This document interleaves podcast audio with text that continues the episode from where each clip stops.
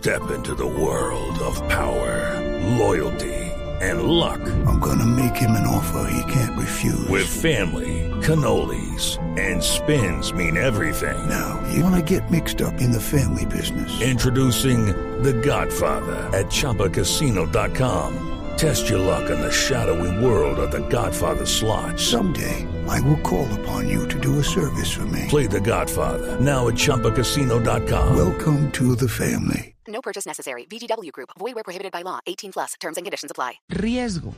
¿Por qué? Porque frente a todas esas necesidades y estas cosas, donde quienes se habían resistido a, a, mm, a utilizar las plataformas, pues les tocó. Les tocó porque cómo más se comunican si no es en videollamada, por lo menos para emocionalmente sentirse mejor. Así que pues con todo esto, ¿y qué me dicen la bancarización? A través de, de estas aplicaciones, pero además fantásticas, ¿no? Esas Neki y David Plata y eso que son buenas. No, no, no, lo máximo. Yo no las conocí sino por mis clientes, la verdad, yo no tenía ni idea, pero son buenísimas. Y resulta que todo eso hace que ya pues haya mucha más masa en las redes y haya mucho más riesgo. ¿Y por qué lo decimos? Porque yo no sé si a ustedes les ha pasado, pero a mí sí. El otro día me llamaron y me dijeron, mire, eh, es que usted tiene dos líneas telefónicas con nosotros. Sí, yo tengo dos líneas telefónicas con Movistar porque pues tengo la de la pastelería y tengo la mía personal. Que si quiere unificar la cuenta, pero entonces me hablaban así. Yo dije, pero este tipo, ¿por qué habla tan posudo? Si a mí siempre que me llaman no me, no me hablan tan posudo. Y entonces, eh, eh, queremos decirle que podemos unificarle, entonces paga menos si tiene más no sé qué. Y nada, empezó. a- Yo dije, no, esto está muy raro. Y yo, ah, bueno, sí, sí, listo, hágale. Ah, sí, sí, claro, no es que. Cuando me empezó a hablar de los datos, yo dije, ay, sí, no, me da pena. No le doy datos. Y yo todavía veo gente que cae cuando mandan, su cuenta ha sido bloqueada, por favor comunícate lo más pronto posible, ¿no? Entonces ya uno ahí dice, esto no es. Y métete en este link, apresúrese, ¿no? Entonces dice uno, no, esto no es. Pero todavía hay personas que no saben percibir. Tuteando, Ah. tuteando y usteando en la misma palabra. No, sí. y además con una ortografía. No, pero además con una ortografía tenebrosa. O Uy, sea, sí. entonces uno dice, pues es que esto, a ver, ¿no? Entonces, para Tu hablar. cuenta ha sido bloqueada. Claro, además, miren, uno mi- eh, se pone a ver todo lo que mandan ahora y los videos y la gente que se cae y los que roban y los que no sé qué. Pues uno, si acaso, y eso creo que ya no, tiene intimidad en su cuarto. De resto, está grabado todo el tiempo, está vigilado todo el tiempo. Si uno va a un aeropuerto, pues Uy, sí. le hacen rayos X y lo ven tal cual como mi Dios lo mandó al mundo. Y si no se hizo el bikini, se sobó, pero igual pasó así. Entonces, Positivo, positivo, Positivo. Para, para peludo. Sí. Positivo para peludo. entonces, bueno, aquí hablando, pero en serio que ya las cosas son de otra manera. Así que hemos invitado para saber cuáles son los riesgos que se han exacerbado, pero además los que han surgido con esta pandemia. Y hemos invitado al teniente coronel Luis Fernando Atuesta Zárate, que es jefe del Centro Cibernético Policial, oficial de la Policía Nacional de Colombia, con 20 años de experiencia en investigación criminal. 10 de ellos en delitos relacionados con las tecnologías de la información y las comunicaciones. Es administrador policial, profesional en criminalística, especialista en investigación criminal y magíster en ciberseguridad y ciberdefensa. Mejor dicho, estamos con el que es, ¿no? Teniente coronel, ¿cómo le va? El duro. Buenos días. Gracias, Marcara. Buenos días para usted, para toda la mesa de trabajo y todos los oyentes que nos escuchan a esta hora. Muy buenos días. ¿Cómo le digo, mi teniente? ¿Atuesta? ¿Así está bien? Yo creo que Luis Fernando está perfecto. Ay, no. Tengo que ser respetuosa con usted. Hágame el favor. Por favor, no me falta. no, no. Bueno, Luis Fer. Ay, no mentiras. Luis Hágale, Lucho. No mentiras. Luis Fe, Luis Fe. Bueno, teniente Atuesta, eh, no pasa nada si no le digo el coronel, ¿no? No le quito nada. No se preocupe. Bueno, bueno, teniente, hablemos de todo esto porque está muy complejo. ¿Qué, empecemos por decir, ¿qué es lo que han percibido ustedes hoy en el cibercrimen? ¿Qué está predominando? Pues bueno, yo creo que usted ha hecho una radiografía eh, muy acertada de lo que está ocurriendo, no solamente en este momento en Colombia, sino además en el mundo. Y es que la incertidumbre de la pandemia, eh, yo creo que sin, sin lugar a ninguna duda, nos hizo dar un paso adelante en el futuro de las comunicaciones y, y de nuestra vida cotidiana frente a la virtualización absolutamente de todo, lo que decía usted, hasta de tomarnos un café. Sí. Y, y nos tuvimos que acostumbrar a la virtualización para hacer que nuestra vida sea medianamente normal en medio de, de toda esta incertidumbre de la pandemia. Claro. Y ahí hay cinco aspectos fundamentales. Sí. Uno, por supuesto, el incremento de- del uso del Internet ligado, por supuesto, al uso de, de los elementos para utilizar el Internet. Hablo de, de los dispositivos electrónicos, especialmente nuestro teléfono celular, que hoy en día, bueno, hoy, hoy en día no, esto ya desde hace muchos años Mm. es, es, eh, es prácticamente nuestra vida, porque hacemos absolutamente hoy todo a través de nuestro teléfono celular. La oficina. Absolutamente. Segundo, que en medio de esta pandemia, pues hay dos segmentos de población que si bien es cierto venían utilizando el Internet y las comunicaciones, eh, pues no lo hacían absolutamente para todo como, como, como lo tenemos que hacer hoy. Y son nuestros niños y nuestros adultos mayores que, que, claro, yo pongo el ejemplo de mis padres, ellos por supuesto utilizaban el teléfono para sus llamadas y eso, pero hoy en día lo utilizan hasta para el domicilio, de comprar el pan y la leche para el desayuno. Sí. Es absolutamente todo lo que tenemos que hacer. Y ellos, como nuestros niños, no tienen la suficiente, digamos, madurez mental y, y- racionalidad de saber qué es bueno, qué es malo, qué es verdad y qué es mentira en Internet. Y allí nosotros tenemos que hacer una labor fundamental de acompañamiento y de, y de, y de educación, si me permiten la palabra. Lo otro es el trabajo remoto, esa transición de llevar la oficina a la casa, pues también es una oportunidad gigantesca para que los ciberdelincuentes eh, puedan atacarnos porque no estábamos preparados para, el trabajo en casa. Tal vez en algunos otros países el trabajo en casa ya era una modalidad de trabajo normal. Aquí no, aquí fue algo nuevo y además de ser nuevo fue de un día para otro que nos tocó asumirlo y súmale a eso la educación virtualizada. Entonces es un escenario perfecto, digamos que en términos eh, tecnológicos se, se utiliza mucho la palabra la tormenta perfecta porque hay una combinación de factores que permiten que el ciberdelincuente se aproveche porque no teníamos la experiencia para eso y, y damos mucha oportunidad mm, técnica, pero también en nuestro sentido común, eh, que el sentido común juega un papel fundamental en el, en el tema de prevención. Usted lo decía ahorita con el tema de la ortografía, de la mala redacción, de ese tonito mentiroso, eh, medio posudo. Eh, eso es sentido común, de poder nosotros determinar y decir, "Oiga, aquí la cosa está como rara, como que no es cierto, y como que mejor no le hago caso. Entonces, esos cinco aspectos han hecho que evidentemente, y a nivel global, los delitos eh, informáticos se hayan incrementado terriblemente. Colombia estamos en un incremento que está llegando hoy al 72%, pero por ejemplo, a- ayer veía yo algunos reportes mm, globales eh, y por ejemplo, la división cibernética del FBI en Estados Unidos reportaba un incremento del 300%, Uy, qué locura. del 300%. A- Además, Increíble. tomando medidas, por ejemplo, eh, Alemania, en medio de esta tragedia, o mejor, de esta masificación de, de delito informático exponencial, eh, lanzó y empezó a, a crear su, su agencia federal para combatir el cibercrimen con una inversión de 412 millones de dólares. Entonces, es, una, es un tema a nivel mundial, porque igual el cibercrimen tiene esa facilidad, ¿no? De, de- de no tener fronteras, de ser anónimo, de usted estar sentado en un, cualquier país del mundo y a través de herramientas eh, eh, poder eh, engañar para que crean que usted Sí. está en otra parte y al final la víctima está al otro lado del mundo. Entonces, Teniente. todos estos factores, por supuesto, han hecho que el tema sea, sea sumamente complejo en todo el mundo. Sí, teniente, yo eh, recientemente me he ganado como cuatro carros y tres viajes al exterior Perfecto. y me lo han notificado a través de mensajes de texto que me llegan a mi celular.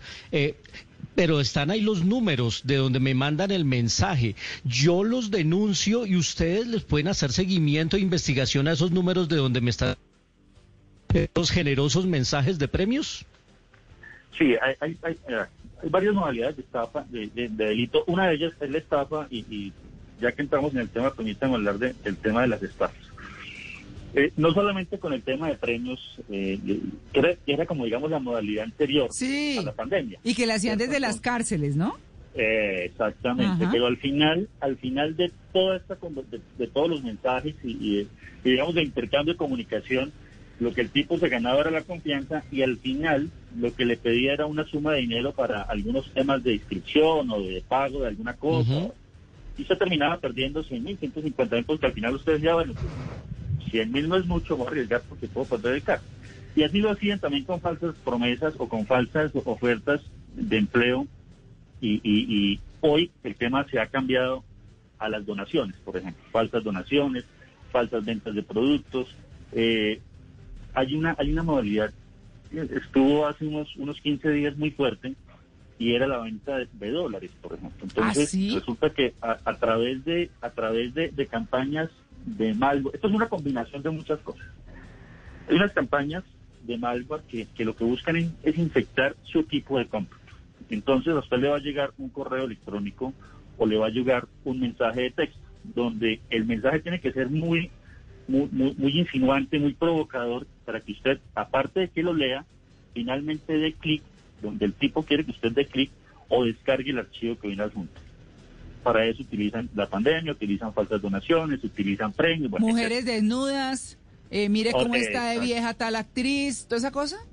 o, o vimos a una, a una personalidad, alguien de la farándula, bueno, Sí, cualquier sí. cosa que usted finalmente, le, le- si me permiten la palabra, le, le genere morbo y pueda eh, mirar Mm. y descargue el archivo. Mm. Pues lo que usted está haciendo en ese momento es infectar su equipo de cómputo y en esta modalidad específica de la venta de dólares, ¿cómo funciona? Le infectan su equipo de cómputo.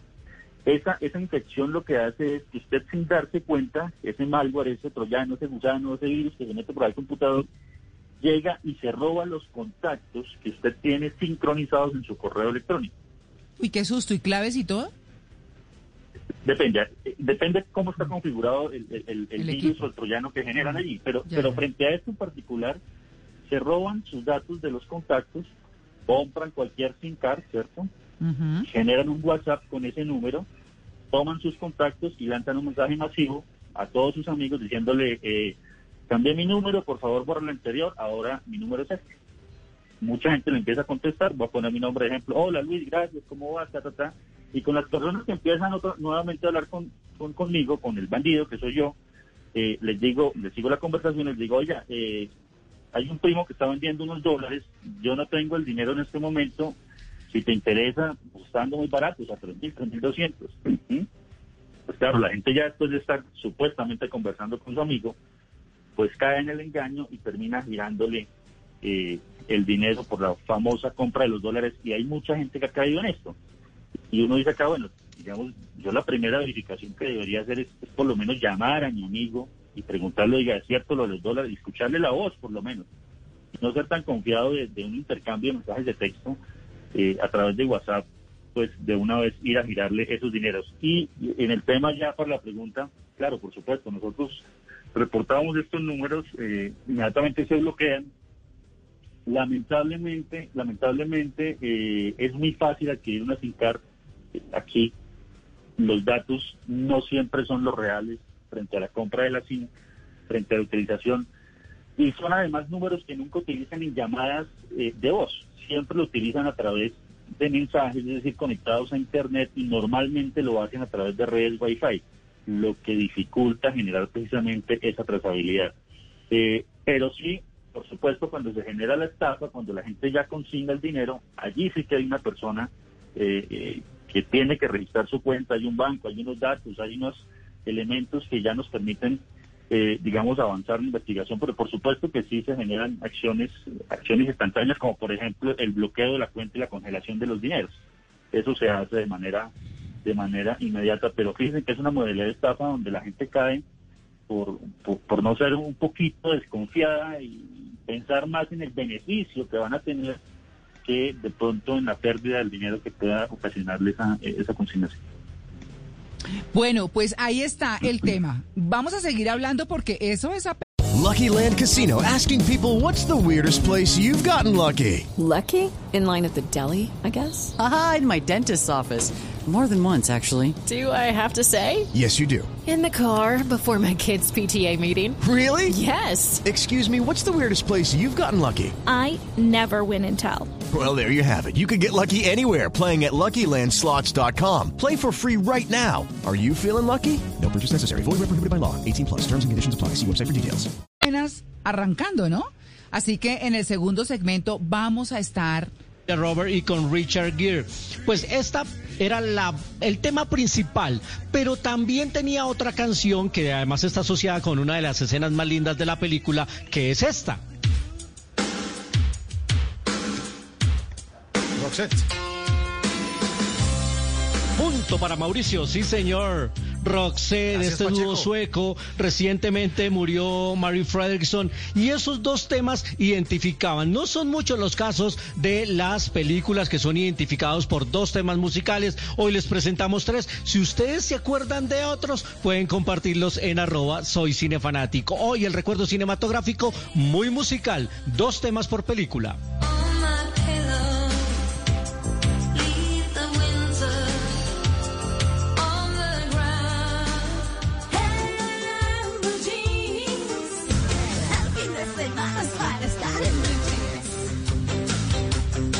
Ocho y 45 minutos de la mañana. Bueno, y hemos estado hablando de la inseguridad y tal vez abordamos una reseña o hicimos una reseña eh, general y abordamos un punto con nuestro invitado de hoy, el teniente coronel Luis Fernando Atuesta Zárate de la Policía Nacional, experto en todos estos temas cibernéticos de cibercrimen, que es de lo que hablamos hoy. Así que, mm, pues bueno, vamos, eh, coronel Atuesta, a hablar ya de casos puntuales. Antes hablábamos de, de las generalidades y obviamente de los robos que se hacían antes desde las cárceles y que se siguen haciendo de todas maneras.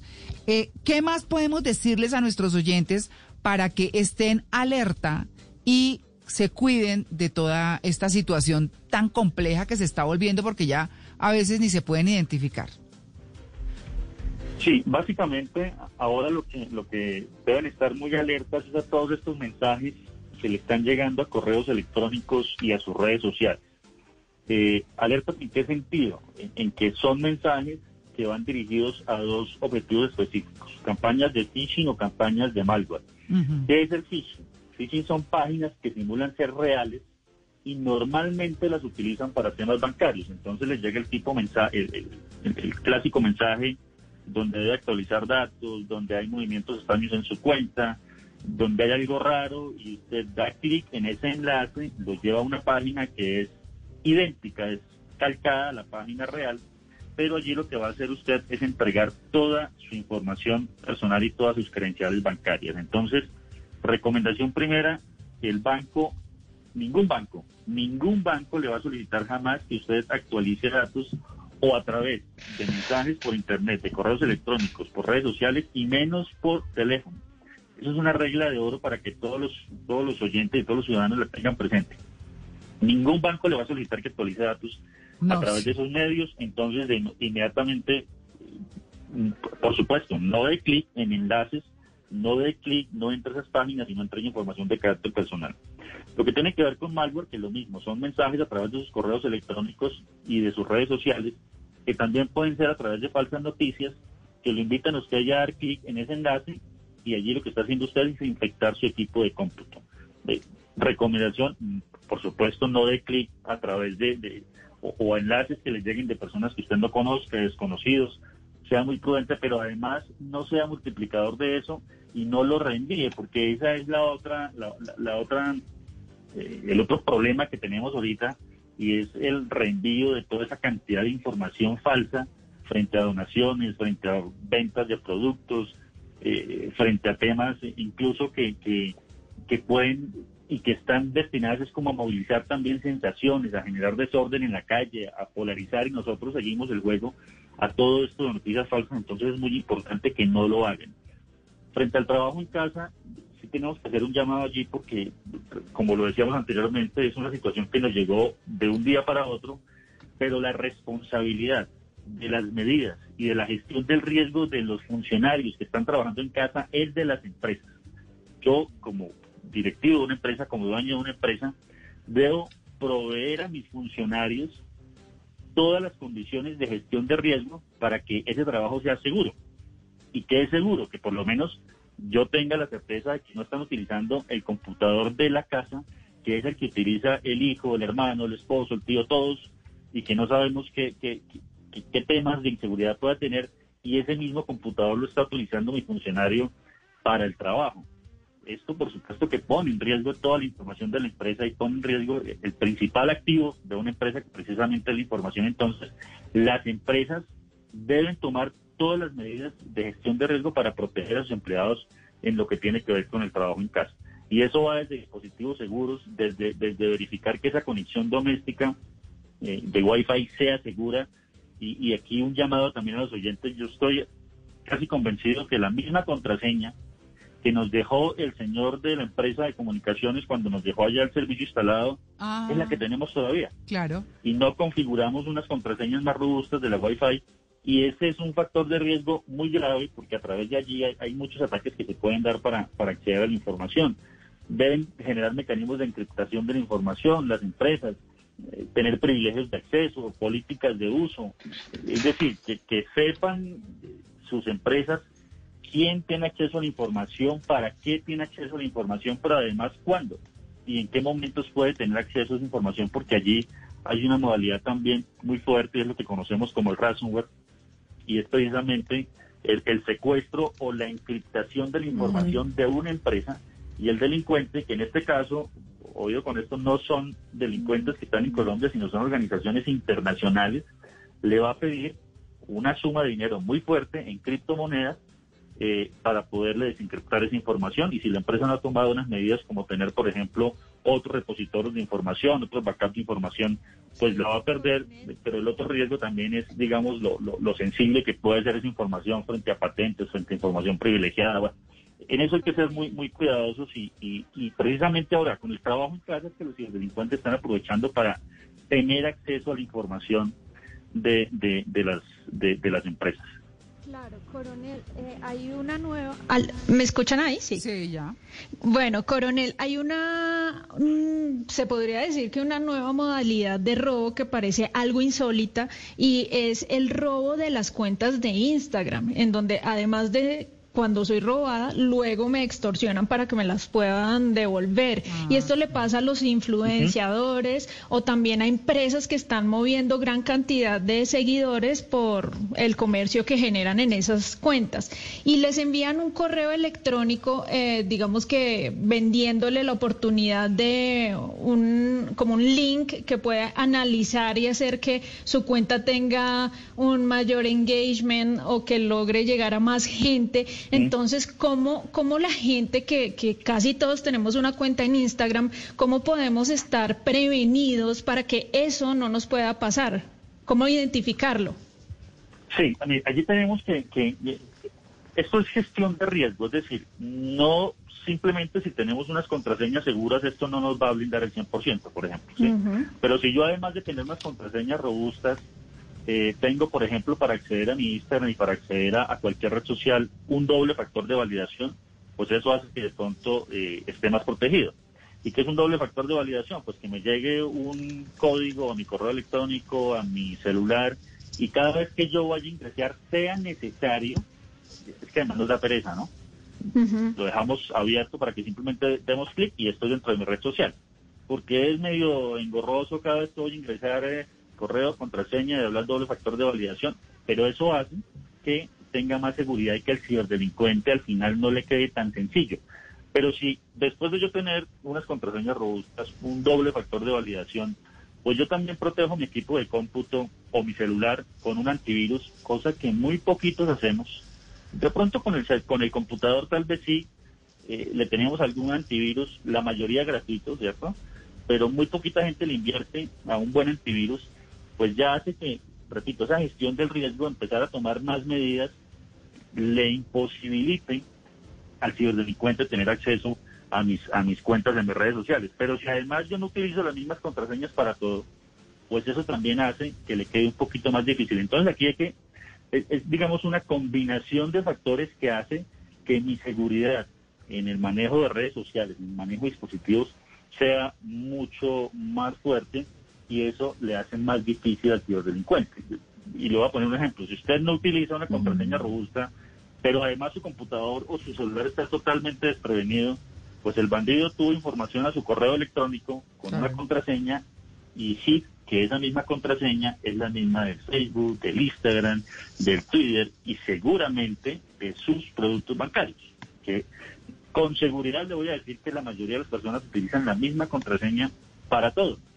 Y la misma contraseña es la fecha de nacimiento, es el 1, 2, 3, 4, 5, 6, es el 2, 4, 6, 8, o sea, es, el nombre de la mascota, es el nombre del hijo combinado con la fecha de nacimiento, es mi nombre combinado con la fecha de nacimiento. Son contraseñas que por ningún motivo podemos utilizar porque son muy fáciles, muy fáciles, muy sencillas eh, de, de, de descifrar. Además porque nosotros mismos somos muy irresponsables en la información que publicamos en redes sociales. O sea, contamos absolutamente toda nuestra vida y entonces nos asombramos eh, porque el bandido, el ciberdelincuente tuvo acceso a mi correo electrónico y, la contraseña era eh, el nombre del equipo que soy hincha. Y, y pues en redes sociales eh, lo hago evidente, por ejemplo, solo por poner un ejemplo.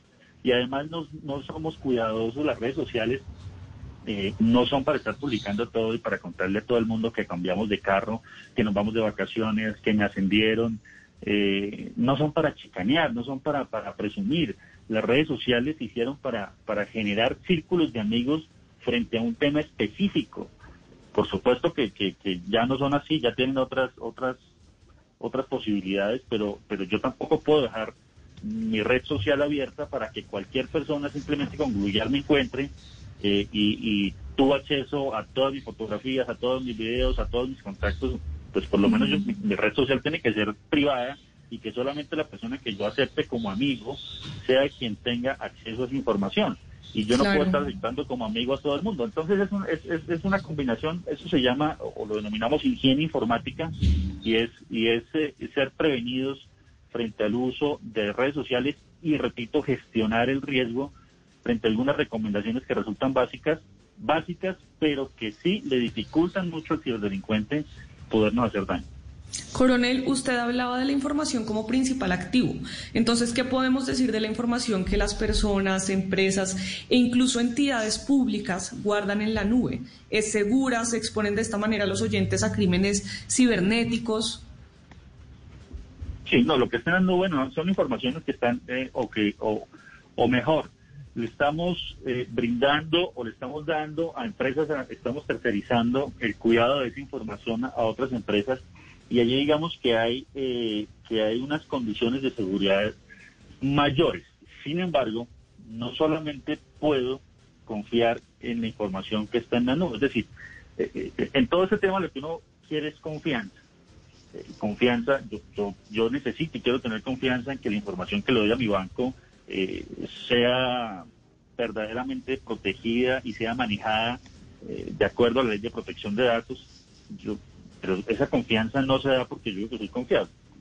Soy confiable porque realmente tengo las condiciones y porque la gente dice que lo soy. Entonces, cuando la información está en la nube, eso ofrece unas condiciones de seguridad importantes. Sin embargo, también frente a información de las empresas que resulta ser muy sensible, pues puede estar un repositorio en la nube, pero además debe tener unas condiciones de encriptación importantes y yo debo tener otros repositorios diferentes a la nube, porque si llega a pasar algo, en este mundo de cibernético, en una sociedad digitalizada, pues cada vez los ataques son mucho más sofisticados y robustos, pues yo también debo tener esa información en otros repositorios que me permitan en un momento determinado tener acceso a ella si sucedió alguna situación especial con, con, con lo que tengo en nube, pero además, repito, hay mecanismos de encriptación de información que, que dependiendo pues la sensibilidad de la misma, pues yo debo tomar esas medidas en, la gestión del riesgo, no solamente en la empresa, la gestión del riesgo también es, es como ciudadano, es como estudiante, es como, es como padre de familia frente al cuidado de, de- de los menores, frente al seguimiento que debo hacer de- del manejo que ellos le dan al uso del Internet, de las comunicaciones, frente a la orientación que les tengo que dar a mis padres, es, es todo esto que tenemos que hacer. Bueno, pues eh, la- eh, eh, Simón, eh, una pregunta muy breve, Simón, y, y nos vamos porque infortunadamente se nos está acabando el tiempo. Hay una modalidad que es muy popular en redes sociales, la del amigo que está en el extranjero, le dice, Oiga, tengo algo que enviarle a mi familia. ¿Será que usted me lo puede recibir en su casa? Es que quiero que sea sorpresa. Eh, usted me puede dar su dirección, sus datos, uno se los da y a partir de ahí, ¿cuál es esa modalidad de robo? Porque hay mucha gente que está cayendo y lo que hacen esas personas es que le clonan los perfiles a esos amigos que uno tiene en el extranjero y muchas veces uno puede llegar a caer en eso. Sí, están, hay suplantaciones, y es que las suplantaciones son muy fáciles, repito, por la información que yo mismo aporto en mis redes sociales. Entonces, eh, esta es una, gracias por el tema, porque es una que está muy, muy frecuente, y es precisamente ese amigo que está en el exterior y que no solamente le dice que le va a enviar una encomienda, además que puede ser su amigo, ojo, o puede ser que esté simulando que lo está confundiendo.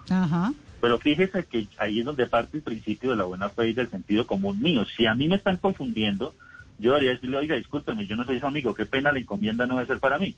Pero yo le sigo el juego porque es que en la encomienda el tipo ya me ha dicho que vienen unos dólares por ahí metiditos escondidos y a mí me suena el tema de los dólares. Y yo le mm. sigo el juego al bandido simulando que soy su amigo, ¿cierto?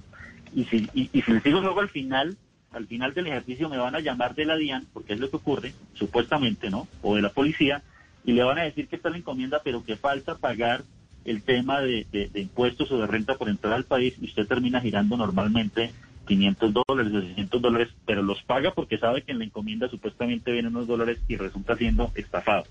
Pero también puede ser su amigo el que le está contactando no solamente para la encomienda, sino le dice, oye Luis, eh, hay un vuelo humanitario, ya puedo viajar de aquí a Colombia, eh, pero estoy sin plata, necesito que me, que me gires o que me prestes 500 mil dólares en Colombia, te los paso. Es su amigo, usted le hace la, la, consignación, el giro, y resulta siendo estafado. Entonces, en todo esto es sentido común y verificar. No nos quedemos solamente con el mensaje pensando que es él, sino verifiquemos, llamemos, constatemos, llamemos a los familiares y validemos el tema antes de hacer cualquier tipo de, consignación, de giro o, o, de entrega de información de carácter personal. Bueno, listo. Pues ahí está el tema, ¿no? Y también hablando de de esa modalidad muy vieja, pero que se está otra vez también exacerbando y es esa de, ¿qué hubo, tío? ¿Cómo le va? No, es que me varé por aquí, venía para Bogotá y resulta con permiso. Hey guys, it is Ryan. I'm not sure if you know this about me, but I'm a bit of a fun fanatic when I can. I like to work, but I like fun too. It's a thing. And now the truth is out there. I can tell you about my favorite place to have fun. Chumba Casino. They have hundreds of social casino style games to choose from with new games released each week. You can play for free anytime, anywhere and each day brings a new chance to collect daily bonuses. So join me in the fun. Sign up now at ChumbaCasino.com. No purchase necessary. BGW. Void were prohibited by law. See terms and conditions. 18 plus.